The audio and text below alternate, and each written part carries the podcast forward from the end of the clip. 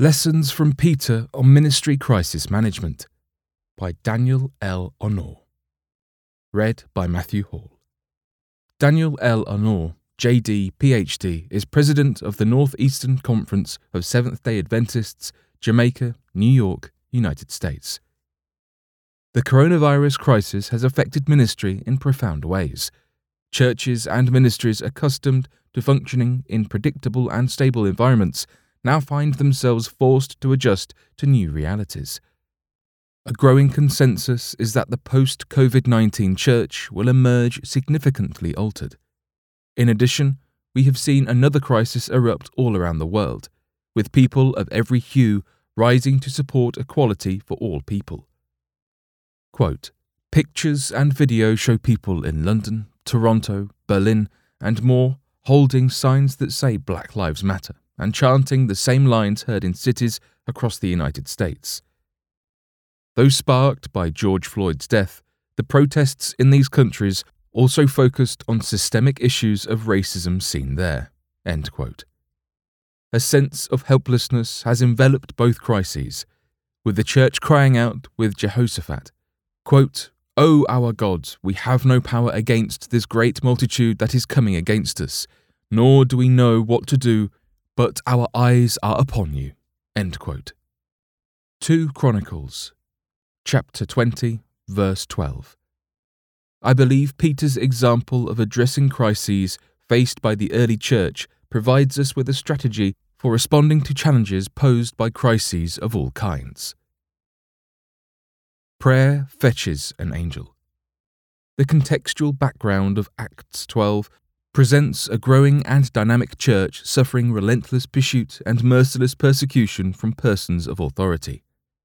Herod Agrippa had executed the Apostle James, to the delight of a Jewish establishment menaced by the growing influence of the Christian sect. From the slaughter of babes in Bethlehem to the beheading of John the Baptist, the Herodian dynasty seems to have had murder encoded in its genes. Political expediency now forges an alliance of convenience between Agrippa and the Jewish leadership, whose aim is to kill the Apostle Peter. Despite the schemes of man, heaven dictates a stay of execution for Peter. An angel, no less, is commissioned to miraculously usher him out of prison. Following his deliverance, the apostle appears at Mary's house, where the church has interceded for him. The fervent prayers of a righteous church availed much. Centuries later, the Puritan preacher Thomas Watson would declare, quote, The angel fetched Peter out of prison, but it was prayer that fetched the angel. Initially, the believers deem his deliverance as too good to be true, but once inside, he unveils his strategy for surviving the crisis, a meticulous reading of Acts chapter 12, verse 17 reveals the steps of Peter's management strategy for deliverance in a crisis. 1. Be still and. Quote, but motioning to them with his hand to keep silent.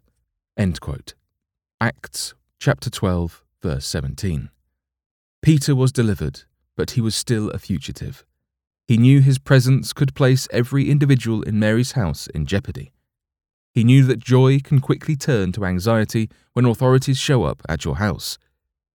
One news anchor stated, quote, There are two major crises in this country tonight, two deadly viruses killing Americans COVID 19 and racism. End quote. The validity of both crises has been questioned by some. While theories of conspiracy abound, the political discourse continues to degenerate with those of polar extremes living in alternate realities. Spiritual leadership must de escalate the tension by asserting that God is still in control. He declares, quote, Be still and know that I am God. Psalms chapter 46, verse 10. Both crises have involved grief that has manifested itself in fear, blame, and anger. Scripture admonishes quote, Be angry at sin, at immorality, at injustice, at ungodly behavior, yet do not sin. End quote. Ephesians chapter 4, verse 26, AMP. Ellen White acknowledges, quote, It is true there is an indignation that is justifiable, even in the followers of Christ. When they see that God is dishonoured and his service brought into disrepute, when they see the innocent oppressed, a righteous indignation stirs the soul. Such anger, born of sensitive morals, is not a sin. In times of crisis, spiritual leadership must 1. Validate anxiety and outrage, 2. Calm tense environments, and 3. Be as, quote, the sons of Issachar, who had understanding of the times to know what Israel ought to do. 1 Chronicles chapter 12, verse 32. 2. Tell your story. Quote, he declared to them how the Lord had brought him out of the prison. Acts chapter 12, verse 17. Rather than denying his bondage, Peter displayed it and testified to his divine deliverance. I see the believers being spellbound as Peter told them that an angel woke him up, told them that chains and handcuffs fell from him, and told them that closed doors opened for him. During a crisis, share your story. No one can argue about what God has done for you. It is wonderful when colleagues from the majority culture invite us to tell our story. Their necessary confrontation is accompanied by welcome collaboration. Organisational development consultant Kathy Obear recommends, quote, a weekly check in for people you manage or co workers you are genuinely close to. It can be as simple as asking, How are you doing? Given the pandemic, given the national uprisings going on, how are you personally impacted and how can we support you? End quote. Few will refute your testimony. Telling your story also encourages the faith of others. In a public setting, I shared my personal struggle with COVID 19. I, along with two of my children, had been stricken with the virus. By the grace of God, we overcame our illness. By going public, I wanted to send a message that contracting the virus was not a cause for shame or stigma, but rather an occasion for mutual support. I heard from several individuals stating that my story helped them navigate their own struggle openly without shame. 3. Submit to spiritual leaders. Quote, and he said, Go tell these things to James and to the brethren. End quote. Acts chapter 12, verse 17. Peter asks that someone take the news of his deliverance to James and other church leaders. This particular James was the older brother of Jesus, who would go on to write the New Testament epistle of James. The early church referred to him as James the Just. Many assume that Peter was the absolute leader of the primitive church, but the nominating committee made James the leader of the church in Jerusalem. He chaired the Jerusalem Council, with Peter in attendance. Acts 15. Peter understood that, even in the midst of that specific crisis, the Church of God has structure and discipline. As a result, he was intentional about working within its framework. Before departing Mary's house, he submitted to duly established church authority by sending a message about his status to James. In essence, he was saying, quote, Go tell my pastor that I have been delivered. A leadership vacuum during a crisis may prompt some to act independently of and without accountability to the church body. Quote, Followers of Jesus Christ will not act independently of one another. Our strength must be in God, and it must be husbanded, to be put forth in noble, concentrated action. It must not be wasted in meaningless movements. In acknowledging James's leadership, Peter demonstrated that he was no loose cannon and thus affirmed spiritual leadership. And to the brethren, highlights that we cannot survive without mentors, advocates, and allies. No one individual can defeat the virus of racism. Peter was not ashamed to reach out to the brethren. The brethren may live in a different place, operate on a different level, or may be of a different colour but such partnerships are formidable. Patrick Lencioni comments, quote, not finance, not strategy, not technology. It is teamwork that remains the ultimate competitive advantage, both because it is so powerful and so rare. Times of crisis demand that we turn to each other, not on each other. 4. Reinvent your ministry.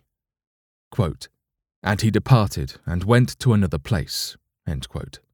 Acts chapter 12, verse 17. The ongoing persecution in Jerusalem made it impossible for Peter to continue ministering there.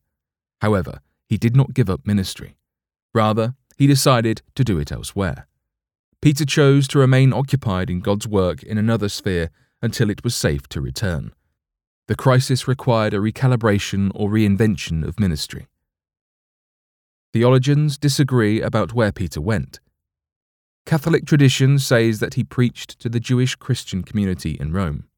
Another view is that, like Paul, Peter embarked on a missionary voyage to establish churches in unentered areas. His first epistle tends to support this view as it lists greetings to Christians in various cities in Greece. 1 Peter chapter 1 verse 1.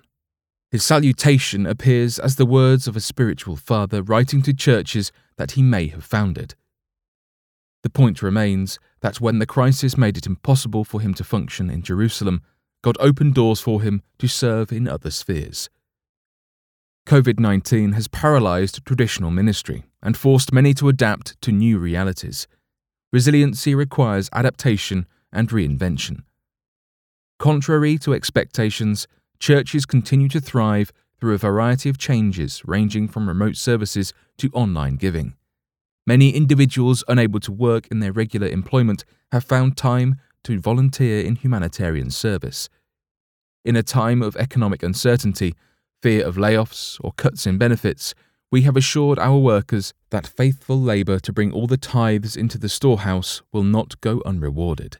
We asked every church to register for online giving and have adapted the way tithes get remitted to the conference.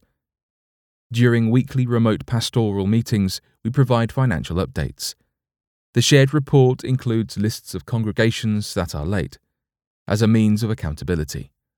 No pastor wants to see his or her church on the list. One would expect a precipitous drop in the tithe in the epicenter of the pandemic, and yet God's people have remained faithful to their covenant. They instinctively understand that He promises His faithfulness and protection to those who remain faithful to Him. If contemporary crises have frustrated your vocational calling, don't despair. If it's creativity you need, pray and ask God for guidance in reinventing your ministry. Maybe He will inspire you to lead telephonic Bible study or conduct internet evangelism. He may ask you to don protective equipment and serve in a food pantry. If it's forgiveness, love, or hope you need, cry out with the psalmist, quote, Deliver me from the workers of iniquity, and save me from bloodthirsty men. Psalms chapter 9, verse 2. God may whisper from you to organize a prayer vigil or a peaceful protest. Whatever it is, God still has a ministry avenue, especially for you.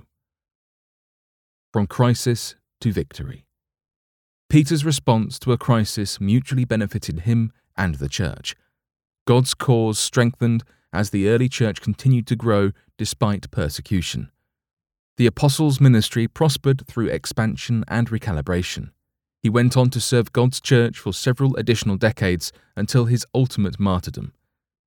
As we face crises never before witnessed in our lifetime, following Peter's crisis management strategy will expand our ministry and, from crises of global and catastrophic proportions, we will emerge victorious. For bibliographical and biblical references on this article and for much more content for pastors and church leaders, please visit ministrymagazine.org.